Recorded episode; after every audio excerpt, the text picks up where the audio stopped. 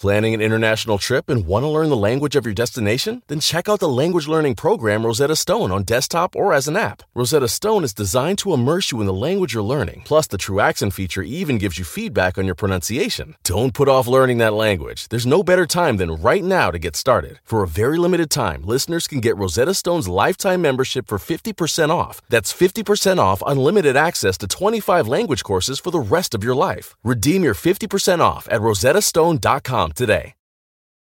The Bowery Boys, episode 328 Chop Suey City, a history of Chinese food in New York. Hey, it's the Bowery Boys. Hey. Support for the Bowery Boys is provided by our listeners. Join us for as little as a dollar a month by visiting patreon.com slash Bowery Boys. Hi there, welcome to the Bowery Boys. This is Greg Young with a salute today to a business, to a vital food institution that New York City and America could not do without the Chinese restaurant. New Yorkers eat a lot of Chinese food. I myself eat a lot of Chinese food. And the city has enjoyed Chinese cuisine either in a restaurant or as takeout for well over 130 years. Chinese food entered the regular diet of New York City long before the bagel, the hot dog, and even pizza. Now, during this pandemic period and across the country, Chinese restaurants have been hit especially hard for a variety of reasons. There have been food distribution issues. Employees at small corner restaurants might live far away from their place of business and are unable to come in or feel it is unsafe to come in. And due to the source of the outbreak of COVID 19 in Wuhan, China, Asian Americans have experienced widespread discrimination and harassment, and have even led some diners to baselessly stay away from Chinese restaurants. Now, these restaurants are almost never franchise places, they're frequently family owned. And for a business that thrives on takeout and delivery people, some businesses have not wished to risk the health of their employees. But finally, many are at last opening now, slowly throughout the city and throughout the country. This show is dedicated to my local corner Chinese place, which just opened up this week, and a history of Chinese food in New York in general. Another example of the contributions of immigrants being embedded into the fabric of American life. But let's get one concept out of the way here, and that is the concept of authenticity. Is American Chinese food authentically Chinese? Of course not. You can go to any Chinatown in the New York area and find restaurants that feature popular dishes like General Chow's chicken and other dishes that are perhaps unfamiliar. The food a traditional Chinese American household might serve is different than what may be served at your corner store, and might certainly be different than meals served in China. To quote from author Jennifer 8 Lee, quote, authenticity is a concept that food snobs propagate, not one that reflects how people really cook and eat on a daily basis. Improvisation and adaptation have defined cuisine throughout history. At a certain point, that which is exotic stops being so. It becomes, in a new way, authentic to its own home. Unquote. That's why Chinese food is New York food, actually American food. It's as American as spaghetti and bagels and tacos because it has become so. To use another example here, now, as some of you know, I grew up actually in Springfield, Missouri, in the Ozarks, which is, let me just tell you, just like the TV show. Well, anyway, and there in Springfield, you will find dozens of Chinese restaurants. It is, in fact, the most popular cuisine in the Ozarks. It's where they serve Springfield style dishes like cashew chicken, deep fried and slathered in sauce, and sometimes served at large buffets alongside a salad bar and a soft serve ice cream machine. But all the finest establishments there will advertise themselves as serving authentic cashew chicken because it is tailored over the decades to a very different taste palette. And here in New York today, you'll find examples of Americanized Cantonese, high end Hunan, spicy Szechuan over cocktails, and the delights of dim sum. All of them delicious and all of them authentically New York.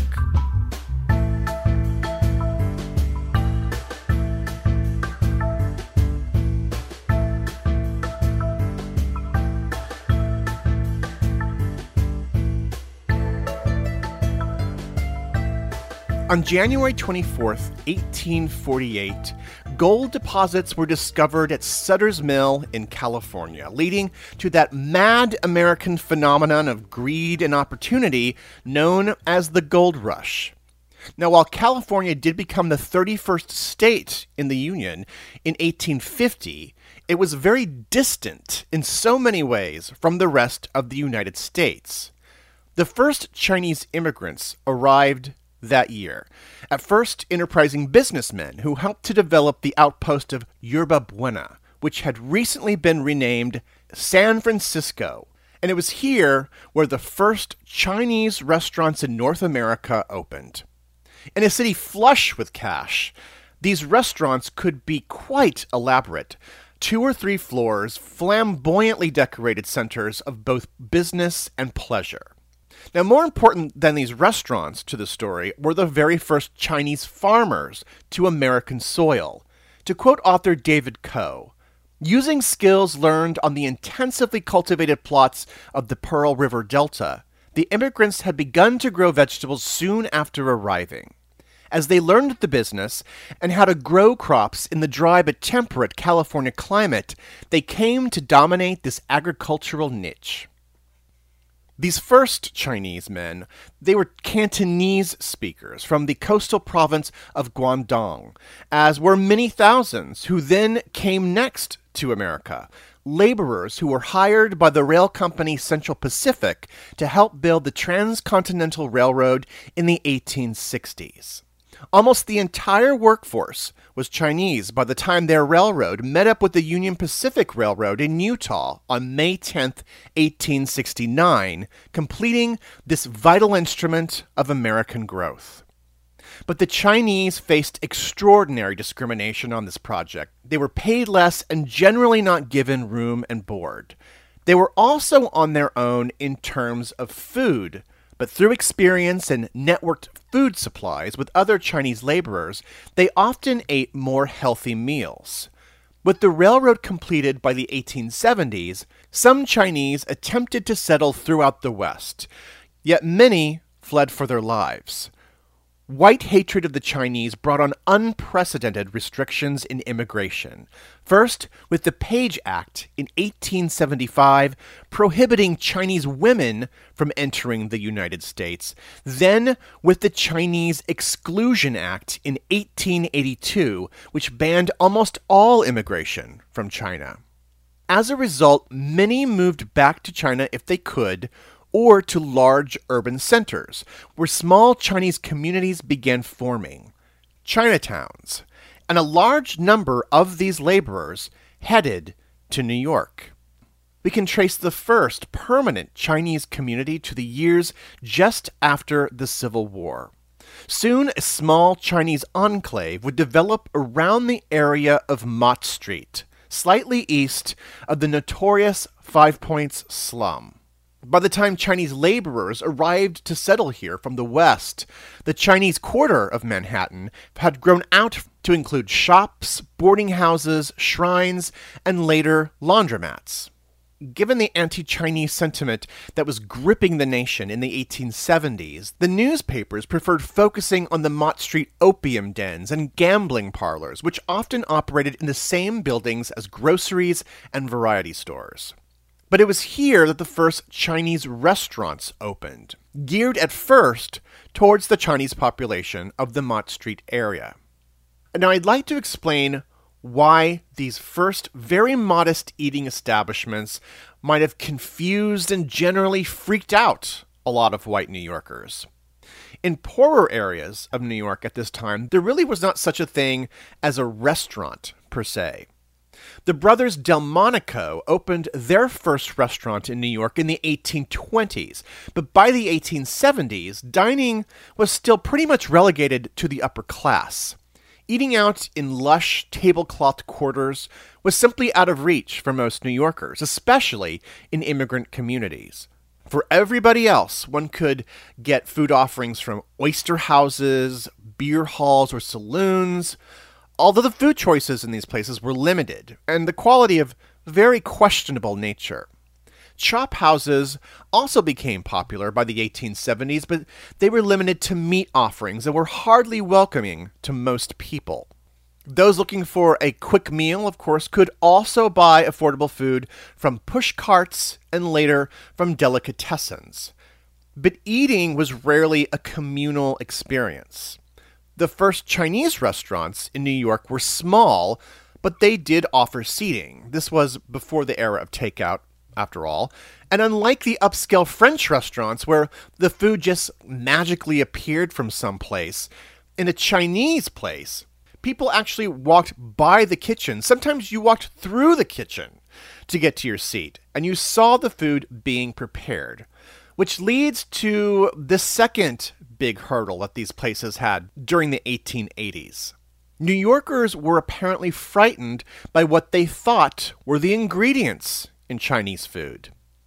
Now, by this time, a pair of Chinese farmers in the Bronx, Ah Wah and Ah Ling, were growing Asian vegetables specific for Chinese recipes, and many shops here on Mott Street and around the area were offering imported ingredients. But those more familiar with Western eating traditions believed that the Chinese used dogs, rats, and cats in their food. A misperception borrowed from white San Franciscans and a belief that some still hold today. Do the Chinese eat rats? said the New York Times in 1883. A large portion of the community believe implicitly that Chinamen love rats as Western people love poultry. For a population used to eating potatoes, beans, and unvarnished meat, the smells of a Chinese kitchen were considered strange and even ghastly. In 1884, the writer Edwin Trafton invited several adventurous friends to a dinner at the quote Chinese Delmonico's, which was a place called Chung Fao Lo. He said, quote, I know you have a cosmopolitan palate and a cast iron digestive apparatus, else I should not have asked you to come. The first course will be brought on at 7 sharp, and stomach pumps may be ordered at 9 o'clock. Yet it was articles, like Trafton's here, that began imagining Chinatown as something exotic and out of the ordinary and by the mid 1880s, there were a new group of white New Yorkers more than willing to experiment here. As they've been collectively called, those people were the Bohemians. Some might call them hipsters today, or perhaps just simply tourists. This group of often writers, artists, and just general gadabouts would hit the streets of Chinatown looking for adventure. Now, a similar kind of cultural tourism would also occur in the early 20th century when white downtowners flocked to the nightclubs of Harlem.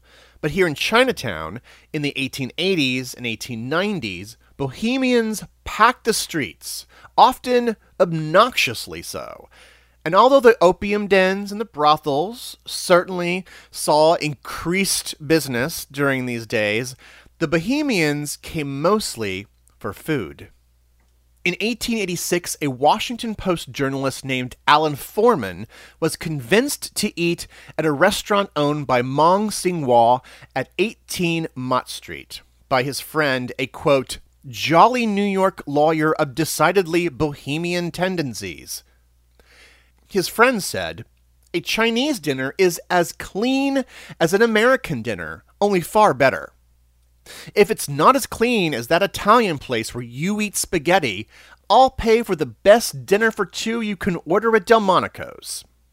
Needless to say, Foreman had a wonderful experience. Quote, the meal was not only novel, but it was good, and to cap the climax, the bill was only 63 cents. Now, what drove Foreman and his friend to Chinatown here, what inspired thousands to visit Mott Street via the elevated Third Avenue Railroad, was not Chinese food generally, but one dish specifically an odd mishmash of a magical dish called chop suey. Chop suey is responsible for the mainstreaming of Chinese cuisine, which is ironic as most historians believe it was invented in America. According to Haiming Liu in his book From Canton Restaurant to Panda Express, quote, the rise of chop suey was a result of Chinese adaptation to the racial environment of American society. Chop suey is not a culinary wonder, but a meaningful social construct. Chop suey is not really even a dish per se. It's more or less a stir fry of meat and vegetables. It's truly a hodgepodge of ingredients.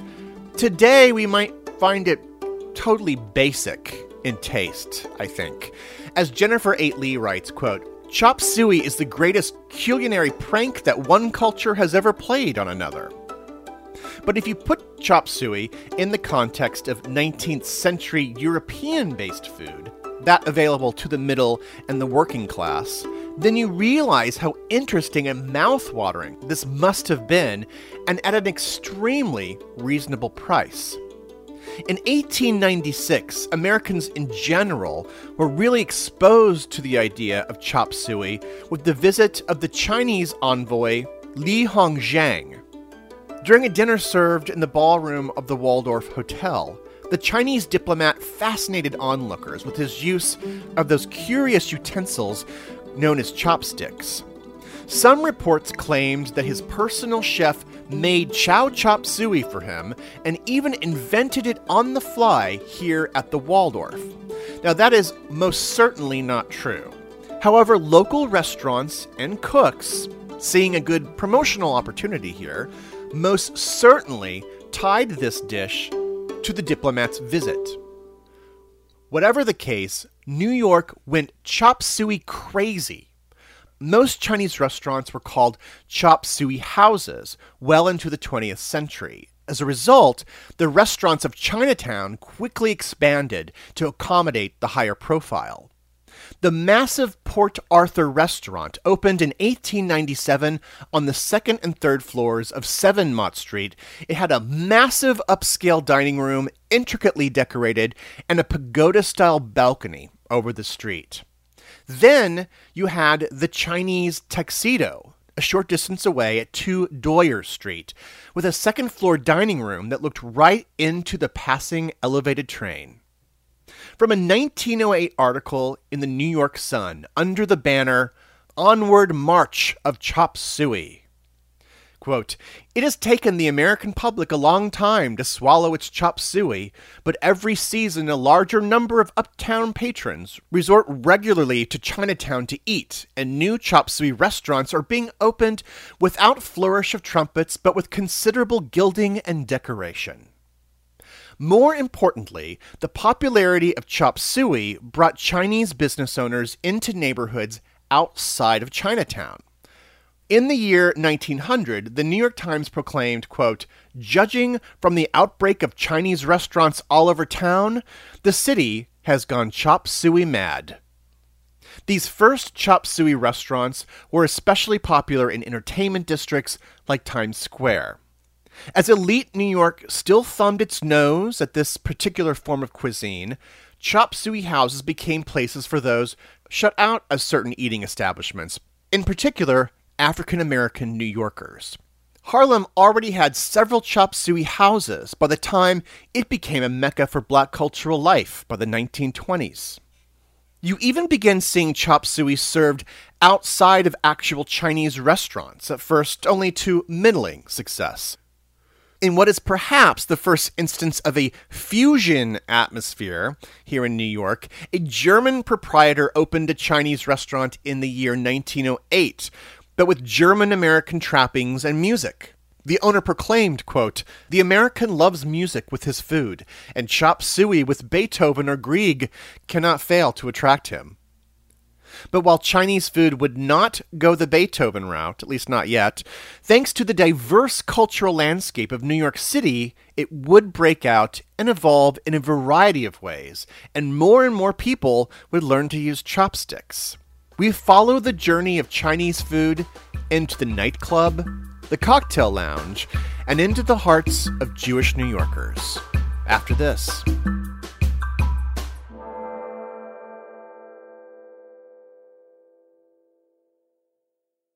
On April 19, 1995, a federal building in Oklahoma City was destroyed in a domestic terrorist attack. Just days after the bombing, America discovered the perpetrator was right wing extremist Timothy McVeigh, whose mindset and values are still very present today. It's an American tragedy, but one I still remember very vividly. But there is so much more to the story than what you might remember. Take a deeper look into this moment of history with the podcast Homegrown OKC hosted by Jeffrey Toobin and based on his book.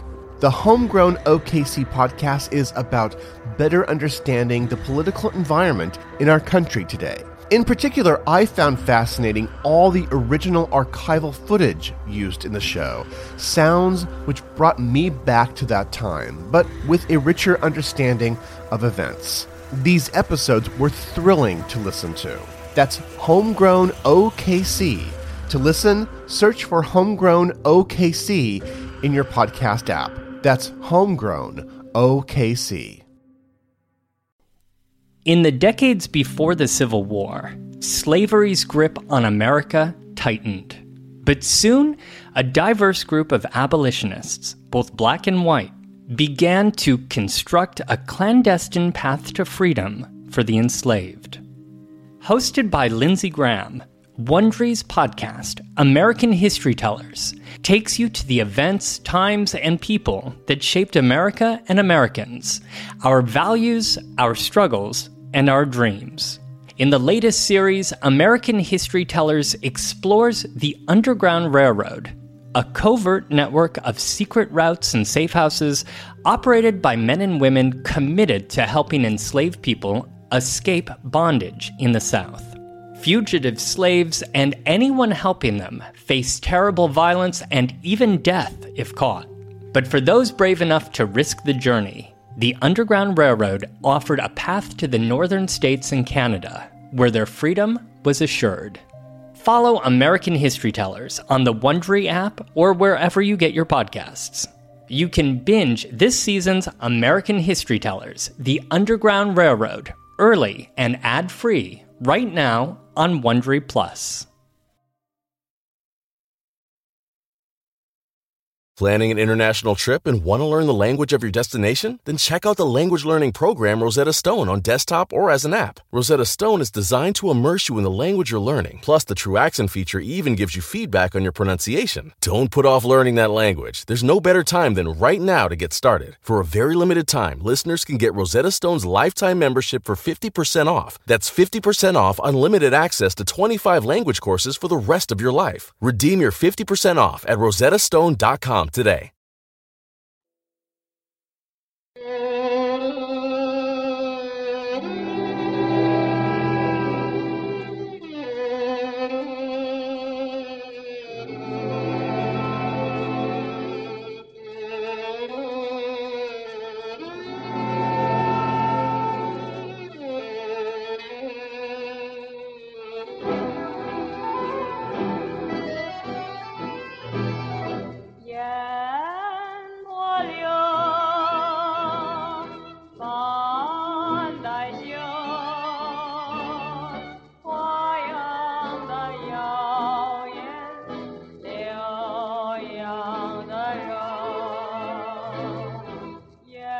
By the 1920s, chop suey had taken New York by storm.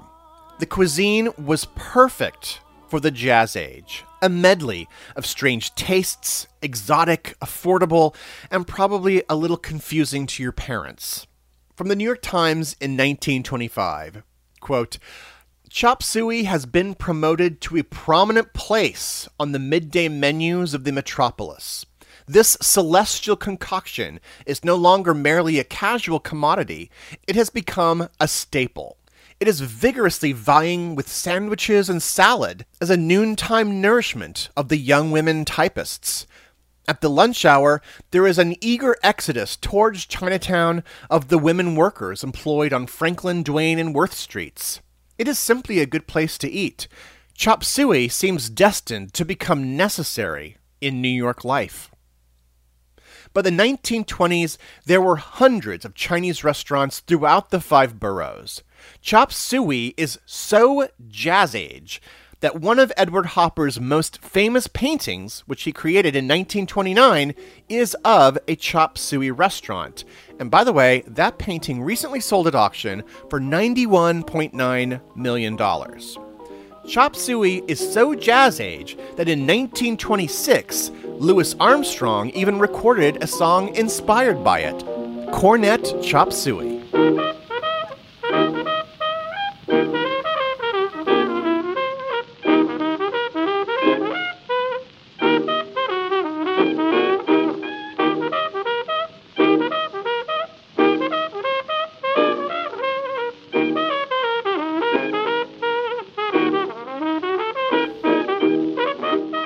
Meanwhile, by this time, New Yorkers were finally getting to sample another Asian cuisine in the neighborhood of Hell's Kitchen. At places with names like the Taj Mahal Restaurant and the Ceylon Restaurant, Ceylon being the British colonial name of Sri Lanka. Now, these places would cater to New York's small South Asian communities and would remain, at least to white outsiders, an interesting culinary novelty. South Asian cuisine would finally find its spotlight on the culinary landscape in the 1980s and 90s with a row of East Village Indian restaurants, mostly owned by Bangladeshi proprietors, a series of brightly decorated restaurants nicknamed Curry Row. But back to our story here on Chinese food.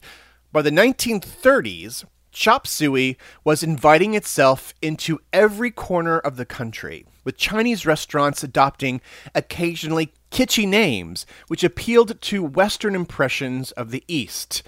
Restaurants illuminated in beautiful examples of neon signage. Because American Chinese restaurants have so endured today, rooting themselves into small town America, and were and are mostly family run, you'll find that many of these old neon signs actually are still in operation, even when other neighboring restaurants around that Chinese restaurant have become franchises with flashy modern signs. The food, however, was anything but, quote, authentic. Scattered throughout the United States, they were inventing something new Chinese American food. According to author Yong Chen, quote, those working in the restaurant business continued the historical role of the Chinese as service workers, doing their best to satisfy and accommodate the tastes and needs of their clientele, rather than insisting on serving what they regarded as authentic Chinese food. This explains why Chinese Americans operating as individual proprietors without professional association with one another created highly consistent and recognizable lines of dishes across the nation. Unquote. In most places, and especially here in New York City, Chinese restaurants also served traditionally American food, even having at times two different menus, so that one half of your dinner party could eat chow mein, which was another popular food which popped up here around the 1930s, somewhat related to an actual Chinese dish. So one half of the table could eat chow mein, and the other half of your dinner party could eat a hamburger. Perceptions were changing slowly, but the adoption of Chinese food did not mean an equal acceptance of Chinese people in most communities, or Asian Americans generally. During World War II, even as the Chinese Exclusion Act was being repealed in the winter of 1943, the American government was placing Japanese Americans within internment camps. Americans could also reproduce the Chinese food experience in their homes by this time. In the 1920s, customers could buy La Choy brand Asian products like soy sauce and noodles. And by the 1930s, Americans could bring cookbooks into their homes, many written by Asian chefs, including one Henry Low, the chef at the Port Arthur, that innovative restaurant that I mentioned earlier down on Mott Street. According to author David Coe, Low is one of two chefs in the 1930s claiming to have invented the egg roll, a delicious derivation of the more traditional spring roll. Now, when the Port Arthur opened in the late 19th century, it held a very important distinction and one that many of us would have appreciated. It was the first Chinese restaurant to hold an official liquor license. After the repeal of Prohibition, New Yorkers paired cocktails with everything. And Chinese food, with its communal social aspect, it was perfectly suited for a night of cocktails. Or at least a woman named Ruby Foo Wong thought so. Wong has a life obscured in myth, one befitting the elegant establishments which would bear her name. Born in 1904, Wong opened her first restaurant in Boston before she was 30 years old a glamorous figure wrapped in furs and strings of pearls, Wong opened Ruby Foo's Den as a heightened Chinese restaurant experience. To quote author Wing Kai-to, quote, her restaurant successfully catered to a non-Chinese and a celebrity clientele, marketed as Chinatown's smartest restaurant. The decor was artistic and it appealed to elite customers, unquote. So naturally, New York needed one, and so Wong launched a satellite Ruby Foo's Den here in 1936 at 240 West 52nd Street during an era when 52nd Street was the hottest place on earth for nightlife, the so called Swing Street, lined with neon lit jazz clubs which stayed open late into the night. When it opened, the New York Daily News declared it the best Chinese eatery on the Dawn Patrol. After theater crowds rubbed shoulders with Broadway and television stars in Ruby Foo's lush banquets, the restaurant was a frequent hangout for gossip columnist Walter Winchell, who kept his ears open for juicy news. The menu at Ruby Foo's included a variety of chop sueys, chow meins, chicken and bird nest soup, egg foo youngs, fried rice, many different kinds of fried chicken, and of course, an extensive cocktail list. Martinis were 25 cents. A luncheon menu with several courses could be had for 65 cents, or for about 10 or 11 dollars today. Wong even opened a place at the New York World's Fair of 1939 called Ruby Foo's Sundial Restaurant. It was here that you could enjoy champagne by the glass while taking in the wall length mirrors decorated in Chinese floral motifs, flanked with glass brick pillars and softly draped walls. Now, if that was too subtle for you, just wait until the 1940s. Now, in San Francisco, a string of Chinese owned nightclubs and cabarets, such as the dazzling club known as Forbidden City, these places featured Asian American singers and dancers in glitzy floor shows. In New York, the Times Square nightclub scene appropriated pretty much every international or ethnic culture that you could imagine, from the Copacabana to the El Morocco. But there was only one nightclub in New York which brought an exaggerated version of Chinese culture and cuisine into this mix and that was the nightclub China Doll at 51st Street and Broadway. Now, although the club was exquisitely shallow in its presentation of Asian entertainment, many Asian American performers actually got their start here, including a young dancer and singer named Mary Teruko Watanabe, aka Mary Mon Toy. Watanabe was Japanese. After being held in a Japanese internment camp in Idaho, Mary moved to New York City, went to Juilliard, and became a performer here at the China Doll. She later became one of the first Asian American Broadway stars and a prominent activist against Asian American discrimination in the arts. Ruby Foos and the China Doll are, of course, outliers. But while many Chinese restaurants were modernizing in the 1940s and 50s to further appeal to non Chinese customers, the cuisine itself didn't really change much, but it was still incredibly popular with certain loyal bases of support. And perhaps no group was more loyal to their corner Chinese restaurant than New York's Jewish residents. There are many reasons why so many Jewish families have nostalgic connections for the Chinese dining experience. For one, Chinese restaurants were open on Christmas. And the heart of Jewish New York, the Lower East Side, was near the heart of Old Chinatown. Today, new Chinese immigrants live in the same tenements where thousands of Eastern European Jewish immigrants once lived. Many Jewish families related to the Chinese as another group living on the outside of a mainstream white Christian culture. According to author Hannah Miller, quote, eating Chinese food has become a meaningful symbol of American Judaism. For an eating Chinese, the Jews found a modern means of expressing their traditional values. The savoring of Chinese food is now a ritualized celebration of immigration, education, family, community, and continuity. Unquote. This curious culinary partnership reached an exciting point in 1959 with the opening of Bernstein on Essex at 135 Essex Street, later called Shmulka Bernstein's, a Jewish Chinese restaurant with the slogan, quote, where kashrut is king and quality reigns.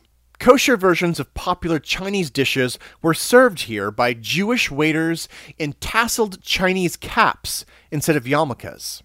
A favorite dish here was the lo mein Bernstein, served to packed crowds for over three decades.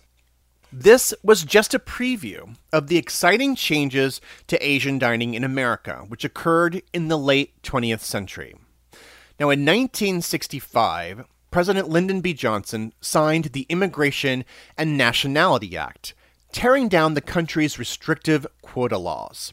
Now, millions of people could immigrate to the United States and from countries that had, up until this point, very minute representation. This law changed the United States to its core, and New York City in particular. In terms of Asian immigration, new enclaves began sprouting up all over the city. New Chinese communities in Flushing, Queens, and Bensonhurst and Sunset Park, Brooklyn, a thriving Korean community on 32nd Street in Manhattan, Indians, Pakistanis, Bangladeshis in Jackson Heights. With many thousands of new Chinese immigrants, this meant people from different regions of China introducing new variations of cuisine. Up until this point, most Chinese food was based upon Cantonese dishes, which by the 1960s had been heavily altered and Americanized. So you can imagine the excitement felt by many Americans who grew up on Chinese food when they first experienced the far spicier Sichuan and Hunan styles, leaning upon garlic and pepper as central ingredients. Then, thanks to Richard Nixon's trip to China in 1972, Chinese food once again became an extremely popular cuisine, this time in the high end restaurant world. To quote from a 1976 restaurant review by John Canaday, quote, with Chinese restaurants spotted multitudinously the length and breadth of Manhattan Island, systematic coverage is impossible. The Upper West Side was particularly eager for new tastes, welcoming a variety of Mandarin Chinese restaurants in the 1960s, then two decades later, becoming the home of so many Szechuan restaurants that the New York Times dubbed the neighborhood Szechuan Valley. With so many options on the menu now, you had General Chow's chicken, Kung Pao chicken, orange beef dim sum, this has meant, perhaps unfortunately, the almost total erasure of chop suey from any menu, and a reduction down the menu of once lauded dishes like chow mein and egg foo young. Chinese food is one of the most important cuisines in the United States to this day. According to Tyra Wu over at Spoon University, quote, according to the Chinese American Restaurant Association, the United States is currently home to more than 40,000 Chinese restaurants. This number is greater than all the McDonald's, KFC's, Pizza Huts, Taco Bell's, and Wendy's in America combined. That number is kind of difficult to figure out here in New York because there are so many variations which have sprouted up since the 1960s. You've got Asian Latin fusion, Indian Chinese, Cuban Chinese. The venues have changed too, many expressing a more pan Asian vibe, serving Chinese food next to Japanese and Thai food. You had epic nightclub spaces such as Tao, at 58th Street, which opened in the year 2000. Down in the East Village, one could enjoy Chinese cuisine and a drag show at the campy Lucky Cheng's, which opened in 1993. And there was even a new version of Ruby Foo's, which debuted in Times Square also in the year 2000. And yet, you can still go back to the source, to Manhattan's Chinatown, where you'll still find a great many old Chinese restaurants serving traditional fare as the La Choy and Szechuan Valley never happened. And while you're wandering the streets of Chinatown, once everything is back in business here, please make your way to one of those first streets, formative to the development of the Chinese American experience Mott Street, Pell Street, and Doyers, where you'll find one of the most beloved Chinese establishments in the city, Nom Wah Tea Parlor, which opened 100 years ago this year. I want to dedicate this show to an institution that has had a really rough go of it in the past few months the Museum of Chinese in America. In January, a horrible fire tore through the archives of the museum, destroying thousands of artifacts. Then, because of the lockdown due to the coronavirus, well, that has kept the door shut, of course, on its Centre Street gallery. This is an exceptionally important cultural institution for New York, and we do hope to see them back on their feet. And we will be the first in line when they finally open their doors. Now, for more information, please check out our blog, BoweryBoysHistory.com, where I'll have a lot of historic images of old Chinese restaurants past. A big thank you to everyone who is supporting the Bowery Boys podcast on patreon.com. For just a small donation, you really are helping the podcast, the website, everything, keeping us up and running uh, during this difficult time. And while Tom is away, being a new dad. We are extremely humbled by your support. And I, I want to offer you the most meta thing that I've ever done. Uh, of course, our bonus episode that patrons receive is called The Takeout, right? So, this episode of The Takeout, which will be released in a few days here, will be about the history of New York City takeout. So, tune in for that and support us on Patreon if you'd like to listen to that show.